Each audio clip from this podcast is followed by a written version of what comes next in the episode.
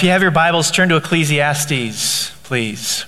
Book of Ecclesiastes, Old Testament wisdom literature. We're going to be spending a few weeks in this book. Um, I'm not going to get through all of it, but we'll get through enough of it. It'll give you a sense for what the author's trying to get done in penning this piece of work. We're going to begin at, with Ecclesiastes 1.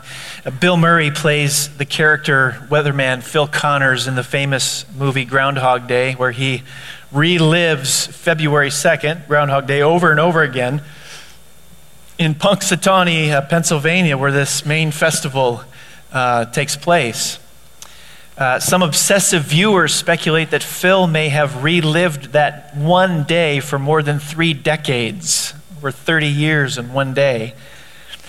And the movie captures what he tries to do to look for happiness and uh, some semblance of meaning.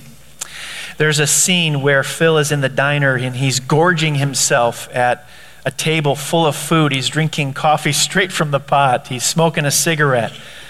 Uh, he punches out a guy that really annoys him. When all this fails, he turns to greed. He robs an armored truck and uses the money to buy the car and the clothes that he's always wanted but never been able to, to have for himself. When this doesn't satisfy, Phil turns to despair. He ends up taking his life multiple times only to find himself right back where he started, Punxsutawney, Pennsylvania, on Groundhog Day. Finally, he turns to knowledge. He tries to learn and better himself. He takes up piano and ice sculpting and French poetry and all in an attempt to become a well rounded man. And all of this in pursuit of finding some semblance of meaning. There's a really interesting scene in the movie, really early on in Phil's experience of this day, when he's trying to figure out what's going on. And uh, he's at a bowling alley. He's sitting at the bar with a couple of local guys there, and he asks them this question. He says, What would you do if you were stuck in one place and every day was the same, and nothing you did really mattered? It's the question he asks. One of the men that he's sitting with stares into his beer mug and says, Yep, that about sums it up for me. Life is more like Groundhog Day than we would like to admit. And this is precisely the topic the book of Ecclesiastes takes up. If all there is to life is the alarm clock in the morning, the, the morning routines as you get ready to head off to work or to school, and then after all that's done, hitting the gym or, or eating dinner, or going to bed, doing it all over again the next day, if that's all there is, then what's the point? Life can feel like a monotonous prison, and it is certainly vexing. Barry Webb, in his little book on Ecclesiastes, sums up the book like this. He says Ecclesiastes is perhaps the most enigmatic book in the Old Testament. Like the desert sphinx, it teases us with questions, yields its secrets only grudgingly, and will not allow us the luxury of easy answers. In other words, it is thoroughly irritating, but at the same time, almost mesmeric in its appeal. It draws us towards it by mirroring the perplexity we all feel as we grapple with life. Ecclesiastes is written by someone who's identified as a preacher or a teacher, depending on which translation you're looking at. I'm going to refer to him as a philosophy professor and the reason I'm going to refer to him that way will become very apparent as we dig into even the first chapter. The real question this philosophy professor is confronting us with is actually found in chapter 1, verse 3. He says, What do people gain from all their labors at which they toil under the sun? That's the question. What do people gain from all their labors at which they toil under the sun? He's, he's reflecting on, he's wrestling with the deepest questions of life. Let me try to illustrate what he's wanting to confront us with. Suppose a friend of yours was to come up to you and say to you, Hey, this Tuesday from 3 to 5 p.m., I want you to stand on the corner of Cedarburg Road and Pioneer. This Tuesday from 3 to 5 p.m., I want you to go out there, stand on the corner of Cedarburg Road and Pioneer. You would say to your friend, Why? Good question. Your friend says to you, Well, look, I'm your friend. I asked you, so Tuesday, 3 to 5 p.m., Cedarburg Road, Pioneer, just stand there. And you would say, Well, look, okay, look, you're my friend, but I really need to know why. What is this going to accomplish? What's the purpose for this? It's a perfectly natural way to respond to a request like that.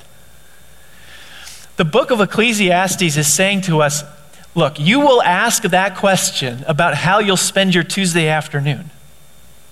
But will you ask that question about how you're going to spend your life? How do you know your life isn't a waste? How do you know you're not just going about through life as though you're standing on the corner of Cedarburg Road and Pioneer? What is your life about? If you can't answer that question thoughtfully, it means you're living on instinct. You're living like an animal. This is what Ecclesiastes is trying to get us to think about. So let's dig in. Let's start with chapter 1 this morning.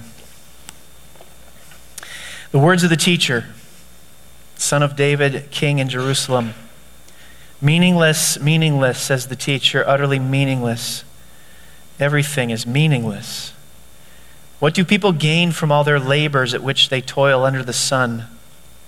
Generations come and generations go, but the earth remains forever. The sun rises and the sun sets and hurries back to where it rises. The wind blows to the south and turns to the north. Round and round it goes, ever returning on its course. All streams flow into the sea, yet the sea is never full. To the place the streams come from, there they return again. All things are wearisome, more than one can say.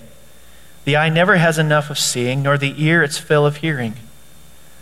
What has been will be again. What has been done will be done again. There is nothing new under the sun. Is there anything of which one can say, Look, this is something new? It was here already, long ago. It was here before our time.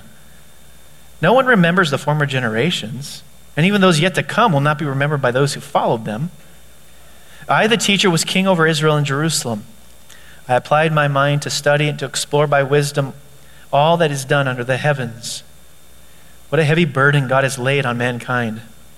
I have seen all the things that are done under the sun. All of them are meaningless, a chasing after the wind. What is crooked cannot be straightened, what is lacking cannot be counted. I said to myself, Look, I have increased in wisdom more than anyone who has ruled over Jerusalem before me. I have experienced much of wisdom and knowledge. Then I applied myself to the understanding of wisdom and also of madness and folly, but I learned that this too is a chasing after the wind. For with much wisdom comes much sorrow. More knowledge, more grief. There are three modern day worldviews, sentiments, Ecclesiastes 1 confronts. And uh, we'll use the remainder of our time to look at these three. Here are the three statements, worldviews uh, that Ecclesiastes 1 confronts. I'm here to make a difference in the world. I'm here to enjoy the pleasures of the day. I'm here to make myself the best human being possible. I'm here to make a difference in the world. I'm here to enjoy the pleasures of the day. I'm here to make myself the best human being possible. Ecclesiastes 1 is a confrontation of all three of these. Let's look at them. First, I'm here to make a difference in the world. This is a common sentiment in our world today. Uh, the formal name given to this is humanism. Oftentimes, you'll hear this conveyed at funerals. This, this sentiment, this worldview says one hopes that when all is said and done, that we, we have left our mark on the world, that we have made it a better place. But in reality, Ecclesiastes is confronting this. One of the ways it confronts us in this worldview is in verse 11. The philosophy professor says, No one remembers the former generations, and even those yet to come will not be remembered by those who follow them. How much of a dent can you really make if that's true? Think about this. How much do you remember about your great great grandparents? How much have they shaped your daily living? When you, how much do you think about them each day as you walk through life? Great great grandparents. How much have they changed the world? Now, maybe there's a, there's a small handful of us that can somehow trace our lineage way back to you know, Abraham Lincoln or something like that. In which case, I get it, okay? You got one. But let's let 2,000 years go by. Let's let 4,000 years go by.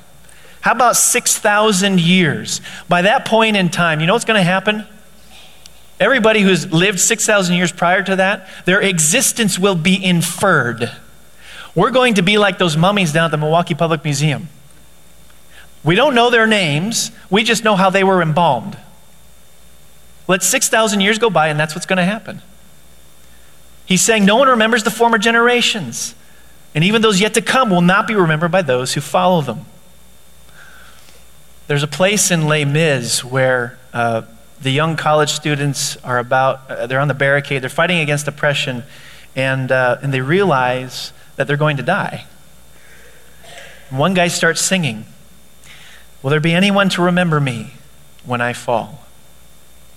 Could it be my life means nothing at all? Is my life just one more life? Am I just one more life?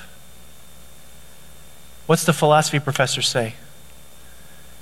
Absolutely. One more life. Any other answer is pure romanticism.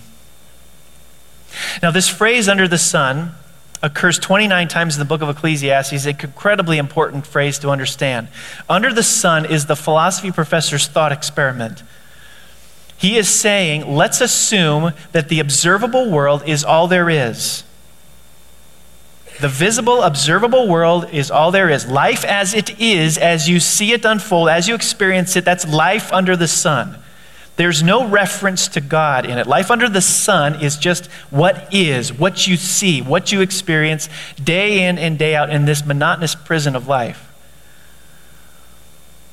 So, one of the ways modern people may try to cope with this reality that life under the sun is all there is, is humanism. They may say, okay, this life is all there is, so I will do my best to make this world a better place. But Ecclesiastes is confronting that. If you're on a ship in the middle of the ocean and it's sinking and there's no hope of rescue, and the captain comes to you and says, Oh my goodness, the boiler's going to explode. We've got to get in there. We have got to get in there and stop it from exploding. If it explodes, the ship is going to sink two minutes sooner. And you say, What a tragedy. Now, what do you say? He's insisting we've got to get in there and stop the boiler from exploding. You say, well, what do you mean? It's going to be the end of the ship. The ship's going down already. How much of a tragedy can it be?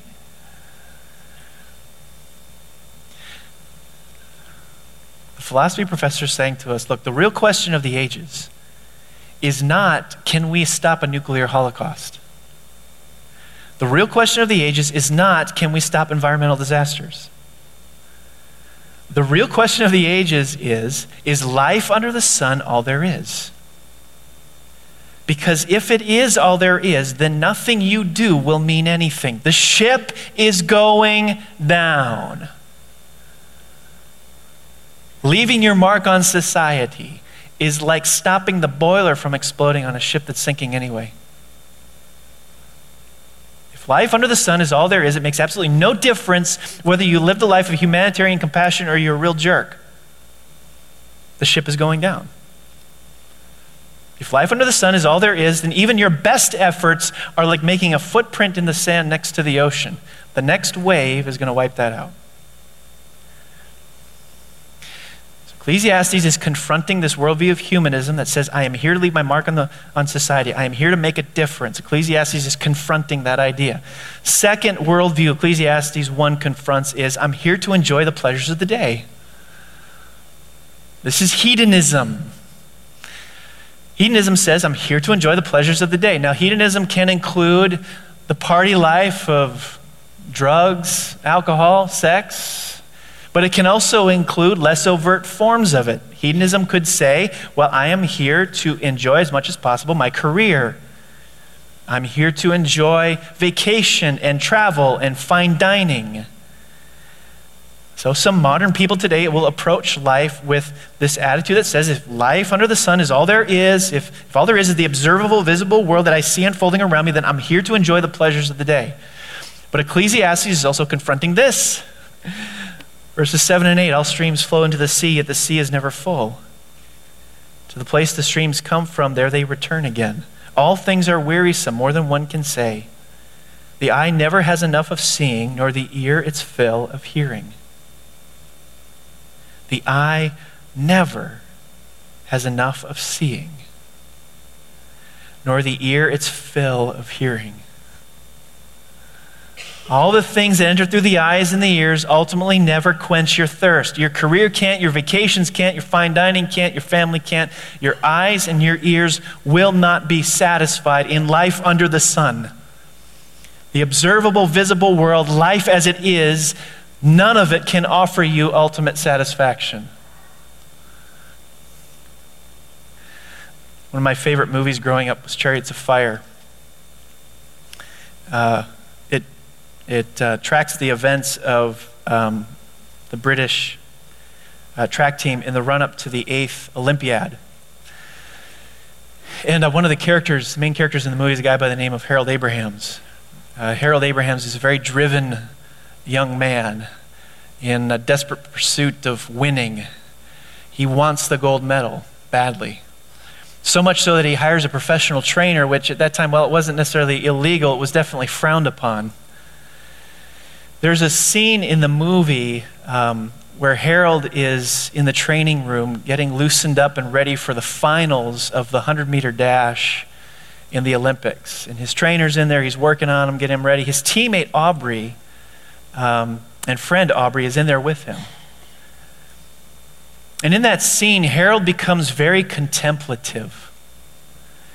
This is what he says He says, You, Aubrey, are my most complete man. You're brave, compassionate, kind, a content man. That's your secret contentment.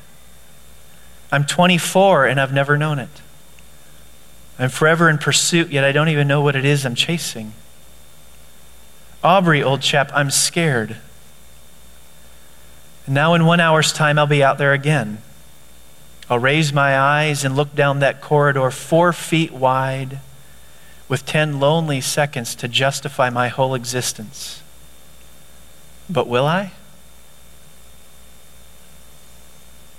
Harold goes out there and he wins. He wins the gold medal in the 100 meter dash. He starts celebrating on the track with his teammates, and all looks well. One of the following scenes is of Harold in the bar, a bit inebriated, staring off into the distance as if to say, Is that all there is? Is this it? He enjoyed the pleasures of the day. He reached the pinnacle of professional achievement. And it underdelivered. If life under the sun is all there is, and winning the gold medal doesn't satisfy, what's the point? What's the point? The third worldview Ecclesiastes 1 confronts is I'm here to make myself the best human being possible. So he tries the tactic of self betterment and self education. Verses 13 and 14 I applied my mind to study and to explore by wisdom all that is done under the heavens. What a heavy burden God has laid on mankind. I have seen all the things that are done under the sun. All of them are meaningless, a chasing after the wind.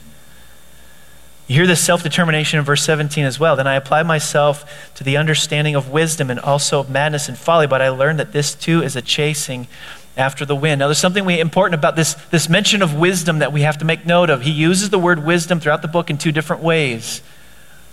In the early part of the book, he's using wisdom as in wisdom under the sun, without reference to life beyond it. We think in, in, Christian circles, we think of wisdom as the fear of God. That's not how he's using the term early on in the book. He's using wisdom under the sun. That is, everything you can glean from the observable world that you live in. He's trying to glean and suck all the marrow out of that.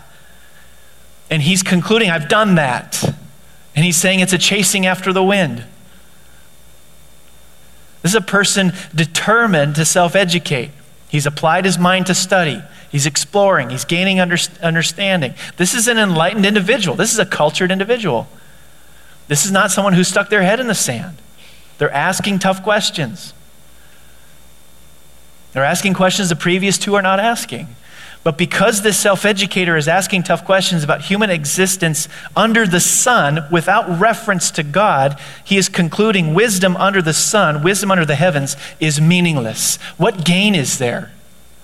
What's the point? Why is this philosophy professor coming to this conclusion about education and self betterment? I think he's actually light years ahead of our modern world. He's very advanced. What do most people say in, in popular culture today? What most people say is the solution to society's ills better education, more education. We live in the golden age of ed- education. What has that yielded? London last night? What has that yielded? Broken homes, abuse, Sex trafficking? The philosophy professor is light years beyond 21st century American culture. He's light years beyond us. He is saying, look, you can suck the marrow of wisdom under the sun, just in the observable, visible world, and you will ultimately find it's a chasing after the wind. It's meaningless. Stephen Hawking, whether he realizes it or not, exemplifies this mentality. And though his quote is not designed to be a comment on Ecclesiastes, it serves really well what Ecclesiastes is driving at. He once said this We are just an advanced breed of monkeys on a minor planet of a very average star. He describes, he's describing in this quote the, the results of the pursuit of self betterment under the sun without reference to God. The people who are asking those questions and wrestling with that stuff are the ones who are becoming most nauseous with life. It's nauseating. When you probe those kinds of topics to that kind of depth without reference to God, just in life under the sun, the observable, visible world, it's nauseating. It's no wonder we try to numb ourselves by keeping ourselves occupied with all the pleasures of the day. We can't stand it.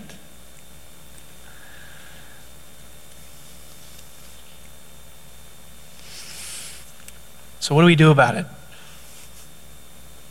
If all three of these worldviews, these statements, don't ultimately offer satisfactory answers, where do we find them? In typical philosophical form, this professor doesn't give us any answers. He just raises the questions and points out the problems, which is one of the reasons this book is thoroughly irritating. But it's also why we need to read each passage of Ecclesiastes within the scope of the grand narrative of Scripture's storyline. We have to read each passage of Ecclesiastes within the scope of the grand narrative. Ecclesiastes confronts the ridiculousness of the sentiment, I'm here to make a difference in the world. But if those efforts in life under the sun, are tantamount to stopping a boiler from exploding on a ship that's already sinking, what's the point? What's the answer? The only reason those noble efforts are worth anything is if there is life beyond the sun. Then it means something. Then it perhaps accomplishes something. Then the work can be recognized by the God who exists outside of life under the sun. And if our desire is to see a difference made in this world, then our mantra should be focused around the one who made the biggest difference in the world itself. That's Jesus Christ. Instead of living by the mantra that says, I'm here to leave my mark on the world, we've done a fine job with that as a human race. No, we're not here to leave our mark on the world. Our prayer needs to be Jesus, come make your mark in this world. That's our only hope. Some people live according to the sentiment enjoy the pleasures of the day, hedonism. But even the most skilled hedonist will succumb to suffering at some point. I think there's a saying in Vegas. I don't know this for sure. The house always wins. In life under the sun, suffering always wins. It will always take you. What we need are pleasures forevermore. What we need is the new heavens and the new earth. John writes, Then I saw a new heaven and a new earth. For the first heaven and the first earth had passed away. And I heard a loud voice from the throne saying, Look, God's dwelling place is now among the people, and he will dwell with them. They will be his people, and God himself will be with them and be their God. He will wipe every tear from their eyes. There will be no more death or mourning or crying or pain. For the old order of things has passed away.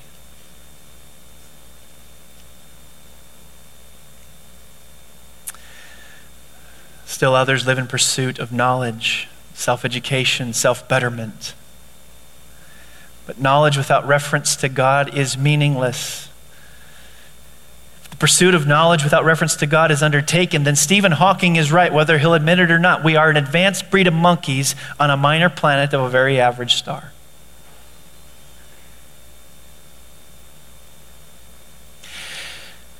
The answer is found in the life, death, and resurrection of Jesus Christ. It's only through that. Everything we long for will one day come true. We long for a world where humanitarian aid isn't needed. We long for a world where joy is never interrupted. Long for a world where compassion isn't overpowered by evil. This world doesn't satisfy these longings. But the world to come, the world Jesus lived, died, and rose again to create, is coming. Scriptures say that when we partake of communion, we proclaim the Lord's death until he comes. Partaking of communion is a way in which we declare our hunger and thirst for the coming of our Lord Jesus Christ, where our deepest longings will finally be satisfied. Bow your heads, close your eyes. Let's pray.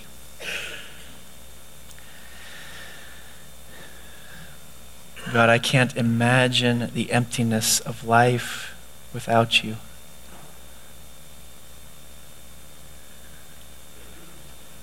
If life under the sun in this observable, visible world is all there is, what's the point? We don't have to be atheists, though, to live like this. There are probably people in this room who are experiencing even now the seemingly meaninglessness of life because so many of their waking moments are spent without giving you even a first thought. Many of us are functional atheists, and we're empty and we wonder why.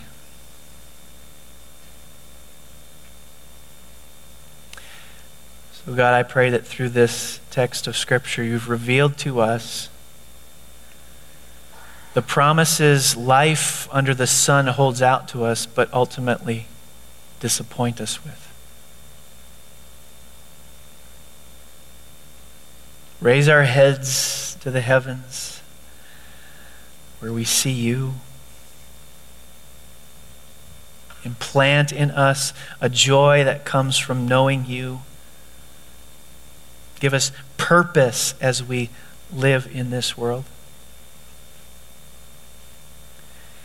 Lord, as we participate in this table now, use these moments to show us the plethora of effects the life, death, and resurrection of your Son has both now and in eternity to come.